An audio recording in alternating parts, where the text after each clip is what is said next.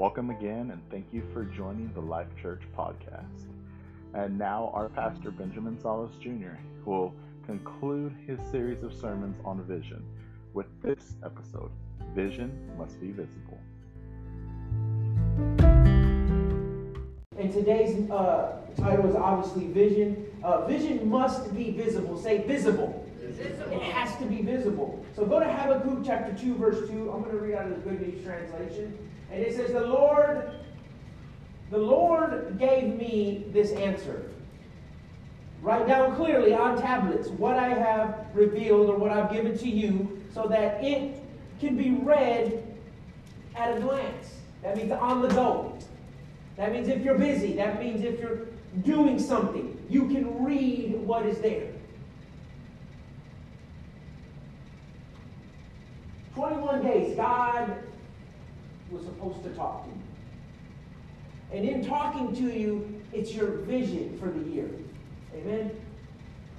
Vision is something that we can obtain, something we can live for, something we should shoot for, something we need to plan for.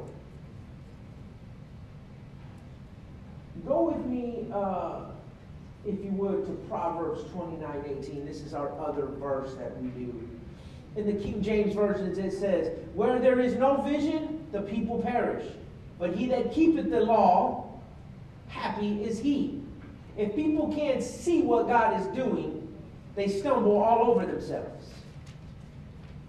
But when they attend, that means listen, they are most blessed. When they pay attention to what God's saying. So, without vision, it's impossible. Say it's impossible. It's impossible. Yes, it is. Yes, it is. As we conclude our fast, uh, to sum this fast up, or to sum these 21 days up, uh, some of us it was Friday, some of us it was Saturday, some of you it's today. No matter the time, no matter uh, how long you fasted, how many meals, or exactly what it was, the whole purpose of this was to hear from God, to, to see God move in you, and to feel God. But let's remember why we first did this fast and what we were getting out of it. See, if you do something and you don't know what you're doing, it's pointless. But see, one, what, one main thing here, and Brother Chris is going to put this up right now. One main thing here, and, and let me kind of sum it up, it kind of says itself. It says uh, an umbrella doesn't stop the rain. It stops rain. It stops it from raining on you. Did you hear me? An umbrella does not stop the rain, it stops it from raining on you. Have you ever, all of a sudden, we knew it was going to rain, we kind of prepared for the rain, but we had no idea how hard it was going to rain? Have you ever been there before? And you open up your umbrella, and it's, you know how it's sometimes windy? I've seen where people have these little cheap umbrellas, they try to look cute out there, and the little umbrella says, woof, flips upside down, and they get all wet. But then all of a sudden they made these sick umbrellas. So we're, we're in, uh, I believe we were in New York, and they had these umbrellas, and they looked extremely heavy and really big, but they were big and round. Have you seen them ones? And you hold it like this, and it literally covers. Have you seen them big umbrellas like that? And at the top, it's got this long point. And that point is like metal or something. It's heavy. So the point of that is so the umbrella doesn't flip upside down on you, doesn't go up. When things begin to happen, we can say we're prepared for things to happen. That's like coming to church. I'm getting spiritual on you now. And hell begins to break loose on us. And it will break loose. The Bible says, it says it. It says it like this. I quote in this world you will have trials and tribulations. In other words, in the book of Pastor Bud, paraphrasing it, when hell comes, it comes for you. When things happen, they happen. To the just and the unjust. It doesn't even matter.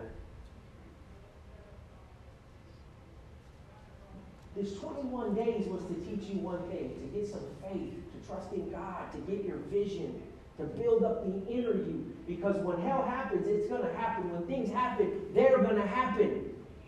And the, what you're going to learn is not going to stop everything going on in the world we live in, but it's going to stop what's happening to you, like an umbrella. Boom, you open it up. All, it doesn't mean it stops raining. It's going to continue to rain. It's just not going to rain on you. It may kind of get by your feet, and, and you may have to avoid certain puddles, and you may have to reroute yourself and go around certain things. But you're prepared. You're not getting wet. Do you understand? That's what the 21 days were for. That's why you fasted in the 21 days, to build up the inner you. So when the hell comes at you, you're going to have something to block it. It's just a covering.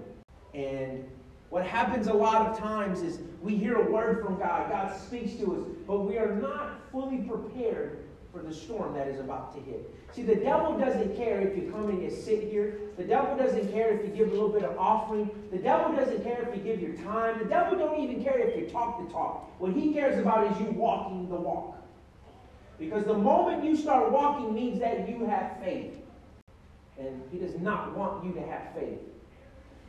he wants you to continue to live the way you're living. So, number one, if you're taking notes, the enemy comes to devour you. How does the enemy come into our camps to devour us? How does the enemy come to attack us? He's going to come at your home. That's your family. We started this in the very beginning. I gave you all of this. We're going to recap it. So if you want to take notes, go ahead. Number two, when I say all, family, when, when I say family, I'm, I'm literally, let me read to you what we put in the very beginning. Family is your marriage, your children, your grandchildren. I remember when uh, the moment I decided to get my life right with God was for my son. And when I met uh, Sister Mel, she did it for Johnny. Some of, some of you sitting here have, have stayed the course, have decided to give God a chance and try God for your family's sake. So the devil's obviously going to try to come and do what? Tear that up. Number two, your life. When we talk about life, that's our work, that's our health, and that's your finances. Somebody say finances. Finances. See, you can come in and you can take my job. As long as I get another one. You can come in and you can play funny with the money as long as I'm able to get some more money. But when the devil attacks the finances, he attacks the finances. Uh, so in, in, physical, in my life, if, if in the natural you mess with the money, you mess with the train of thought. Some people literally live their life from paycheck to paycheck. Have you ever heard that before? Oh man, how you do? Oh man, I'm living paycheck to paycheck. Why? Well, you just don't understand. You don't know what it's like. Do, do, honestly, you think you're the only person that has bills that are due every Friday. It's your thought process. Again, it's like an umbrella. Number three, the church. I put ministry on there because we don't come to church to just be church folk. We come to church to learn how to do something. Right. You hear me? This is just a meeting place to huddle. This is a place to come and get a game plan and strategically plan our next move on what we're going to do. That's why the Bible says we're to go out to the highways and the byways to minister. We're all ministers. We're living testimonies of how good God is. We don't come to church to play church. We come to church to learn church. And the Bible says we are the church. If I'm not making any sense, just kind of throw your hand up like this if I'm going too fast for you. He's going to come in and he's going to try to tear all these, these three main keys. Uh, it says here, go ahead, Brother Chris. There are things God wants to show you, things that are obtainable, that nothing around you at any point in your past or even in your future is like right now. There, there are, are he's going to come in and he's going to attack you in your homes, in your life, and at your church. Because he wants to throw the vision off. Because without vision, what happens? We die. They perish. Yes, you're smart, sister. Good. That's not. Somebody's been listening. And how do we hold on to our vision, church? We fast. And why are we fasting? So that way we have that spiritual umbrella. Not to stop the hell going on in the world, but to stop the hell that's attacking me and my family. And when you can grab a hold of a vision, you can say, you know what? I need to put this umbrella over my children, over my spouse. I need to take this umbrella with me wherever I go. It's your vision. There are things that God wants to show you. Things that are obtainable, something realistic. See, some, some of you can't, can't get out of your past. Some of you are stuck. Like, you ever see them old dudes? I have this fear. Not really fear, I'm saying fear, I'm using it loosely. That I'm going to be that dad that is not cool, that thinks he's cool. I've always had that in, the back of my head, you know? Um, I don't, I don't want to get old. I'm just not letting I'm the guy that uses the, the hair dye, you know, the Just for Men, and it works. At least I believe it does. You know, I'm constantly trying to change and, and evolve. But I don't want to be the dad. Now, tell me if this sounds like you've seen these guys. They're going bald, right? And, and I know I'm going bald. I'm not, I'm not. I'm going bald, right? So I try to do some highlights in my hair, and I put an earring on it, trying to cover the bald spot. You know what I'm saying? And I'm wearing pants with the rhinestones on the, the pockets in the back, and I got the, I'm all bedazzled out, and my shirt has a dragon on the back of it, and I got that tattoo that ain't even cool no more, the little barbed wire thing, right? And I'm being cool like like everybody else, and you know I got the tight, tight. Well, I, my pants ain't tight to me, but I got the skinny, skinny jeans on. You know what I mean? And I'm wearing the Yeezys, and I'm trying to be cool and hip, but I'm trying to talk like I'm cool. Like I don't even know what the words right now are that the people use. I'm, I'm using them, right? You know what I'm saying? I have that in my mind. I don't want to be that guy when uh, my kids, like before my son married Nadia, I was so like, man, this young girl's gonna come to the house, man. I, I'm the way I am. I don't want her to think I'm trying to be cool because she's got a dad. And I don't know what her dad looks like, and uh, they're gonna picture me. And then Dill brings his friends around, and I'm like, hey, what's up? And the way you guys know the way I talk, right? I talk like that with everybody, and I'm like fist bumping, and it's just like, gosh, I, I don't. Don't want to be that guy. And some people are stuck in 1989. It's like some, some old guys are stuck. You know what I mean? They're still driving the Fiat convertible and they can't even get in and out of it. You know, they get out and they got a walker or a cane with them. You know what I'm saying? Some of you are stuck in the past. Yeah, God spoke to me, Pastor. Well, you know what? That word was for the past. It was for that moment. The Bible says God is the same yesterday, He's the same today, and He'll be the same tomorrow. Yes. His word never changes. But some of you are still stuck on yesterday, in the past. Leave that word where it was. Get a fresh word. Your marriage needs to be revived every day. Every day. You need to be revived every single day. It's like some of us need a blood transfusion, but you refuse to get one because you're afraid of what today holds. So God has something He's trying to show you that is obtainable today. Some of you are so concerned about who your dad used to be and, and how your family, oh, they were alcoholics. So I'm going to do everything. And I'm, uh, oh, everybody was this and everybody was that. So I'm going to exercise because I don't want to, no offense to anybody. I'm, I'm going to eat this certain way. I'm going to live this. Let me tell you something, though. Have you guys ever seen The Biggest Loser? There's a guy, who man, out that was like next to religion to me. And he used to be Bob. That's the guy's name. He was one of the fitness guys. Man, dude had so much love. He was super fit. And they're using him to advertise. And the lady's name was Jillian Michaels, too. I'm just letting y'all know that I really watched it. And for years, they were on there, him and her. One was blue, one was red. All of a sudden, years passed, right? And the dude has a massive heart attack. Mm-hmm. You can exercise every day you can exercise your physical body. You can exercise your mind every single day. But if you are so consumed about tomorrow, are you understanding what I'm saying? God gave you today. He's showing you something today. He's giving you a word right now. Oh, I'm going to fix it later. Don't worry about later. Let's worry about right now. Because right now is a need. Right now, God is showing you something, and He's showing you something that you can have today. That's what the word obtainable means. So in this 21 days, as, as we were striving and as we were going through the motions, it says here, how much value you have. That was number one in vision. That was our first week that we started.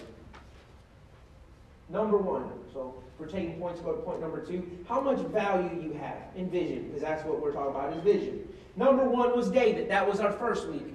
David literally, if, if you're trying to just suck all of it in together, 1 Samuel chapter 17, verse 34, it's uh, verse 37, forgive me, it says this The Lord has saved me from lions and bears. He will save me from this Philistine. All right? Saul said, which was the king. Go ahead and go. And the Lord be with you. He's saying, Look, hold on. I know you're the king, but listen to me. Ever since I was a youngster working in the fields, if you remember when we our first week when we were talking about, about vision and, and, and we were talking about vision's value, David was just a little boy in the fields. And, and this man comes in and says, God told him that the next king was going to be here.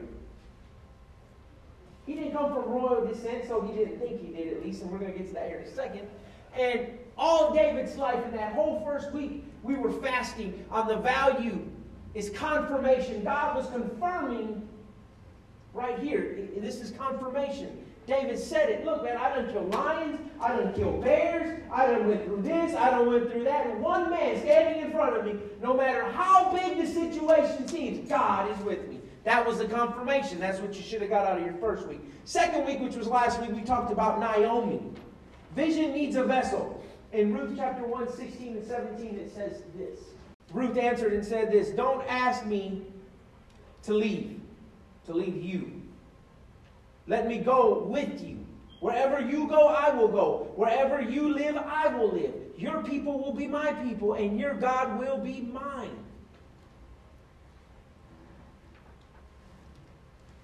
Number two, a lot of people read the book of Ruth and they think it's about this woman that didn't leave her mother in law and took care of her. That's not what the book of Ruth was really about. The book of Ruth was about holding on, not letting go, not giving in. See, it starts with Naomi. It don't start with Ruth. Starts with Naomi, in the middle is Naomi, and at the end of it is all about Naomi.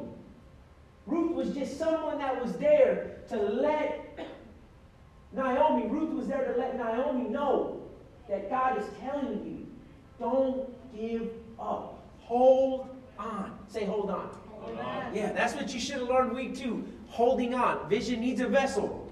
Number three, Rahab. That's where we go today. Go to Joshua chapter 2 and verse 1. If you're taking uh, your notes and you want to do this why Brother Chris pulls that up, it says, Rahab, vision must be visible. So today we're talking about our visions being visible. They got to be seen. They got to be seen. Check this out. In Joshua chapter 2, verse 1. Then Joshua sent two spies from the camp. I don't know how you say that, Acacia, with orders to go and secretly explore the land of Canaan, especially the city of Jericho, where they came to the city. They went to spend the night in the house of a prostitute named Rahab. So they go, they go to her house. Once they get to her house, verse 18, they get to her house and they say, We're supposed to come in and hide here. So doesn't question is, She says, Okay, come in. She's living, her house is where she used to work out of. She was an independent contractor, if you would. She worked out of her house. So that means all this came in and out of her house. Her family lived in the house with her. Her mom and dad. How do I know? Because the verse says it. She says this. Now swear by him that you will treat my family as kindly as I have treated you. And give me some sight. Give me something to show me that I can trust you. Promise me that you will save my father, my mother, my brothers, and my sister, and all their families. Don't let us be killed. Do you hear what I just said? The man said to her, May God take our lives if we don't do as we say. If we do not tell anyone If you do not tell anyone what we have been doing here, we promise that when the Lord gives us this land, we will treat you well. So here's what is so important about a prostitute named Rahab. Are you guys ready for this? No? It's the anticipation of what is to come through the life of this woman. Did you hear what I said? It's the anticipation. That's our word for the year. There was something there. What, this is what's so crazy. Okay, so I'm going to add it all up. We started out first week with David, right? David is the son of this guy. And this guy that is David's dad is the son of Obed. Who's Obed? Obed is the guy that his grandma was Naomi. Obed's dad was Boaz. Boaz's mom, who do you think Boaz's mom was? Is it making sense yet? Boaz, Boaz, Boaz's mom was Rahab. God literally said, I'm going to send someone to set the world free, and I'm going to do it through a bloodline such as this Rahab, Naomi. Are you with me? A prostitute. And someone that said, I don't know if you were paying attention last week, someone that said, I'm changing my name because God has literally given up on me. There is no more hope for me in this world. It was so bad that when she went back to her hometown where she grew up, they didn't want her. They were afraid. They said there was a black cloud over her. Her husband died. Her sons died. She just went from city to city. And everywhere she went, a famine went with her. A prostitute. Home and out of her house with her mom and her dad, her sisters, her brothers. Their families were there. This is all she could do to survive and supply for her family. And God said, I'm going to send the Savior. Because you know, David is also known as, in some loosely quoted, the father of Jesus, because he is the main bloodline, they say, of royalty. But if you can remember, Boaz was rich, wasn't he? Here, here's how Boaz, because Ruth seen, or Boaz seen Ruth married her, and all of a sudden, she got all this money and all this land, and she's been taken care of. Where do you think Boaz got his money from? From his dad? It doesn't ever say anything about his dad. Who does it talk about? It talks about his prostitute mother. God, not understanding what I'm you. Because of who she was, and because in the midst of her sin, in the midst of her hardship, she knew who God was. See, that's your problem sometimes. Even though you're going through some things, you still don't want to give God praise and, and give him some glory and let him be in control. She was going through something. Obviously, she had previously had a relationship with God because she trusted in God and she allowed two men to enter into her home that were Christian. And the men said, Look, we promise we're going to take care of you and your family. As soon as God sees it. So, in other words, God was in the conversation. She didn't open her doors out of the blue. She knew who these men were and what they represented. They represented the will of God. That's right. And in the processes, God says, because you were obedient, guess what? The Bible says that we're supposed to be so blessed that our children's children, hello, that's Boaz. That's Boaz's son, Obed. That's Jesse, David's dad. Yeah. Are you, are you understanding what I'm telling you? 21 days isn't just to, to make me tell you you can't go eat pizza and have ice cream. We have to know where we come from and who we are. We have to. It is vitally important that we're going to go through things, and, and when we're going through these things, we know who we are. The Bible says, Yea, though I sin daily, you're not perfect. You're going to mess up. I'm not telling you it's okay to mess up. But what I am telling you is, nine out of ten times, we're of jacked up. But even though you jack up, there's an answer. There's purpose for you this morning. There's life for you here today. You're not dead, you're alive. In the midst of her being a prostitute, she had to have previously had a relationship with Jesus. She had to know God was king. Maybe Jesus wasn't born yet, obviously not. It's kind of like us. We've never really seen him, but yet we're supposed to believe in him. That's what she had to do. And all of a sudden, she went through some hard times. Say hard times. Hard times. And she went through some things. And the Bible never talks about how she stopped being a prostitute. And the Bible never talks about what led her to become this. All it says is that Ruth sees Boaz. There he is. Boaz sees Ruth. And see, a lot of people don't know how to put two plus two together. We're still stuck on one plus one, but two and two, check this out, man. The lineage of the Lord Jesus Christ, the man that walked, that bore, bore the cross for us, comes from a prostitute and someone that was about to give up. All hope in the natural, you look at her, and all hope had been given up on Naomi. That's what the book of Ruth is about. It's easy to say, where you go, I'm going to go. It's easy to say, your people are my people. What's not easy is to stand in the midst of trials and tribulations and believe that God is going to see you through. Right. That's not easy. Could you imagine? I, am not a woman, and I, I can't even imagine what women go through. But could you imagine literally having to give yourself up? And I could just, in my mind, see in the beginning how she used to cry. And then how she would walk down the street embarrassed and not, and not even want to walk down the street at times because people knew who she was and what she was doing for money. And then as the time goes on, uh, uh, uh, she became numb and had no more emotion, no more feeling, just like Naomi became numb with life. And then she didn't even care no more where she walked at, what people thought about her. And Naomi's taking that long walk and, and, and she just zones out and people are talking about her.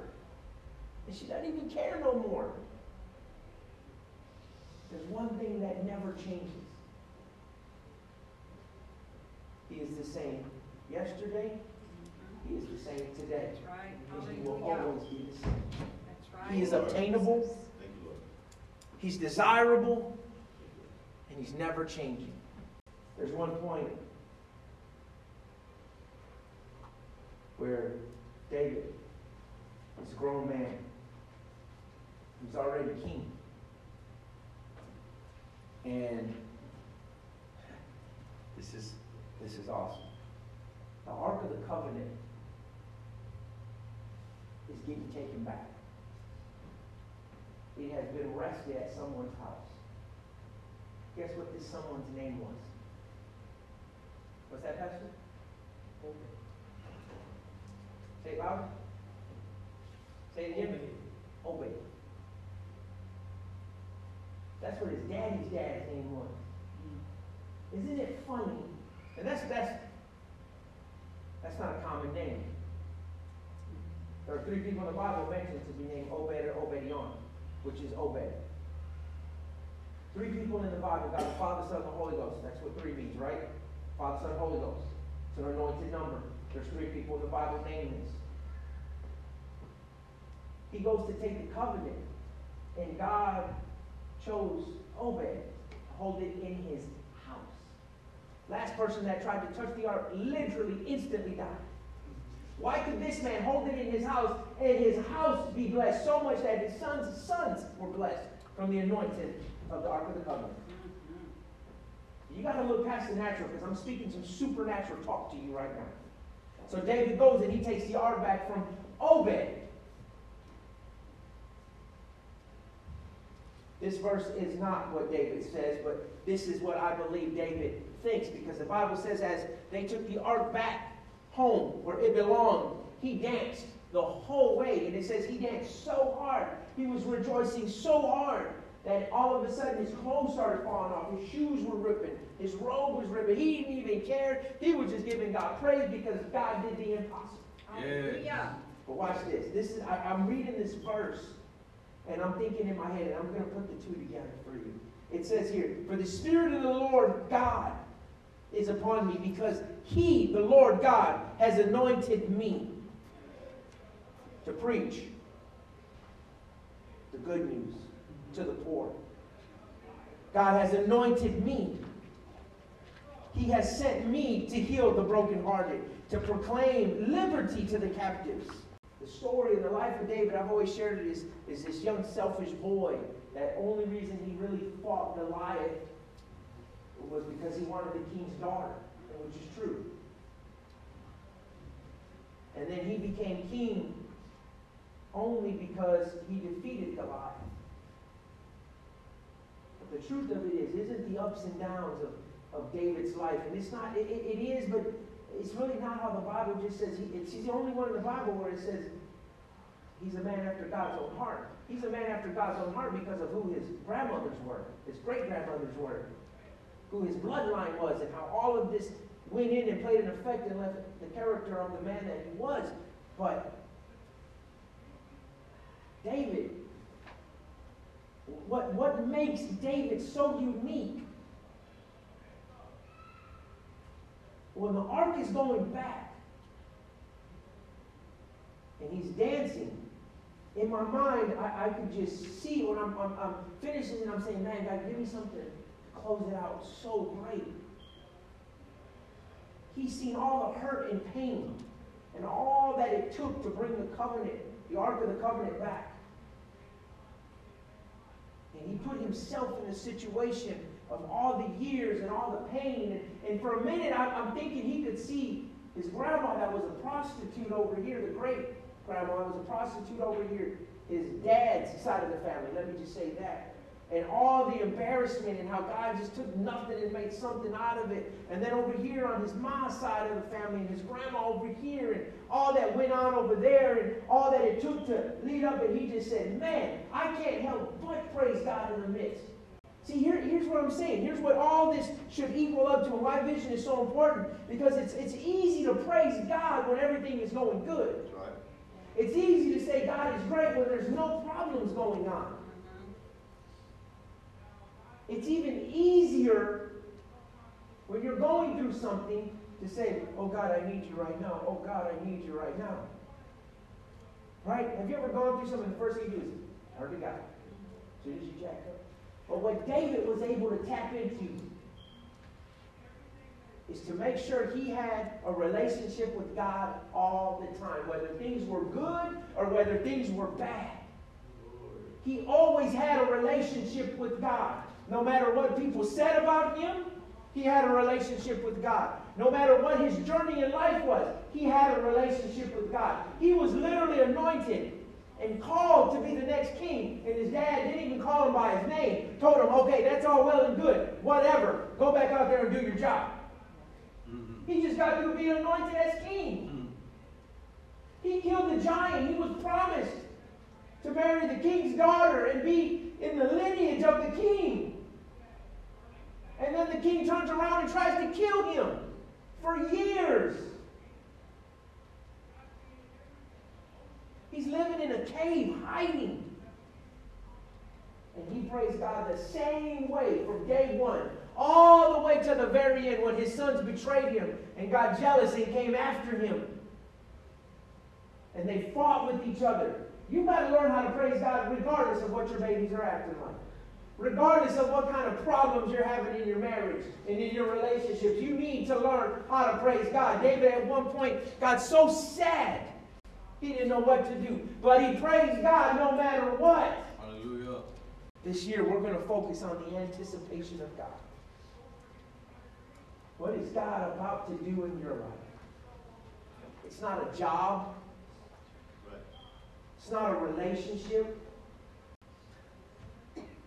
If my phone can remind me of what I need to do, and I look at it and it automatically shoots it, and I believe what it's telling me because it gets me mad, it gets me frustrated. But it also, you know what it does while it's getting me mad and frustrated? And I'm punching in what I eat, and and chicken parmesan, chicken this, oh I'm eating chicken, right? Oh I'm eating steak, it must be good for me. And I'm punching it in, it's telling me what I can't keep eating for the rest of the day. And I believe it and I don't do it? How come when I hear the word of God and the word of God says I'm the head and not the tail? Yeah. How come I can't believe that I really am supposed to be above and not live beneath? Right. It tells back here, right? Right? What comes out of here? Good things or bad things? Bad. Hello? Right? Do you want to live back here? Do you want everyone to continuously say, not only are you living this, but you look like this, and when I'm going like this, that means what comes out of here? I'm pastor, I gotta be, I gotta be real preacher like, so I'm not saying anything. So now not only are you looking like this, but you're smelling like this, and now people are saying you're talking like this. And then you're gonna believe this is who you are. When God said you're supposed to be up here where the air smells good. Yes, hallelujah. Quit living back here, live up here. I should invent an app like that, right? You're living over here. Stop, stop. And me going like that, that'd be pretty cool. You got, you got to listen to what I'm telling you, church. 21 days, I told you your life will change. Some of you blew me off and said, oh, okay, whatever, Pastor. But you're still the same way you were 21 days ago. I'm not. You're still dependent from paycheck to paycheck. You're still living off of emotions and emotions. You're still stuck in 2001. I'm living in 2020. I don't know about you. I want a word for today. I don't need yesterday's word because yesterday ain't going to get me through today. Some of you are so stuck on, I got to do, I got to do. Well, you know what? Why you don't do today? Change you today. This guy died, man, and, and, and it, it affected so many people. And I'm, I'm so amazed, not the fact that he died so young, but I'm so amazed at the fact of how many people are affected by Kobe Bryant. And I'm, I'm, I don't get on Instagram and Facebook and, and none of that, but I get on YouTube like nobody's business. And there's people that are chiming in and posing, they're crying over this man. And how he's the GOAT, the greatest of all time, not only in basketball, but in this and in that.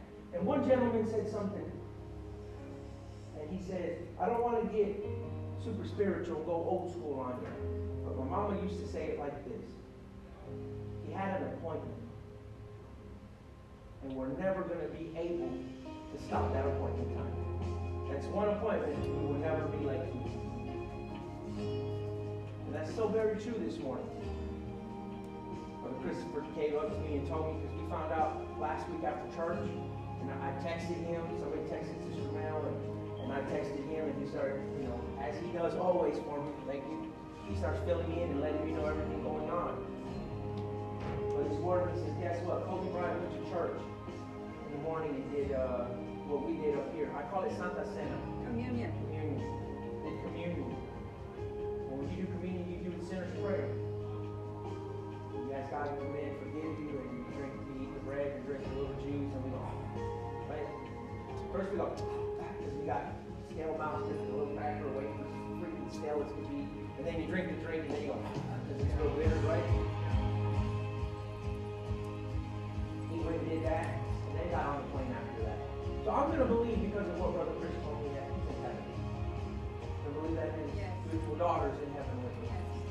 And if those people that were on the plane had a relationship with God, or if they went to church with him instead of prayer, to believe that, and I do. I want to.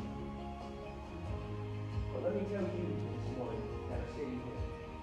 You don't give your life right to God today, you had 21 days to change your life, to change the way you see yourself, to change your life.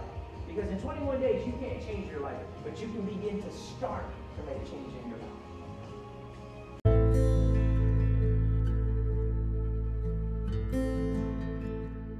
Thank you for listening to the Life Church podcast. And this the final installment on our series, The Vision. Vision must be visible. Before we leave today, I would like to give you that opportunity, the same opportunity that Kobe Bryant took, his daughter Gigi took before they boarded that airplane. Our thoughts and prayers have been with the Bryant family all week long, but I want to give you that opportunity to take that prayer. When you take communion, you ask God to come into your heart and you take that symbolization of the body and the symbolization of the blood. Right now, I would take a moment for Kobe, a moment for yourself, and just repeat after me. Jesus, I come to you a sinner. I understand that I've made mistakes. I understand that sometimes maybe my vision hasn't been up to the way that it should be. Or that maybe I'm not doing the things I should be doing. Or you have a bigger and better plan for me. At this point, God, I just let go and I let you take over.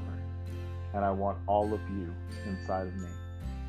At this point, I take a step back, Father, and I ask that you come into my heart. And that heartbeat that I feel, that's the door knocking. And I am opening that door right now, and I ask that you just come into my heart. You forgive me of my sins, and you become my Lord and Savior. I thank you for that. In Jesus' name I pray. Amen. Thank you all for listening, and we'll see you again next week.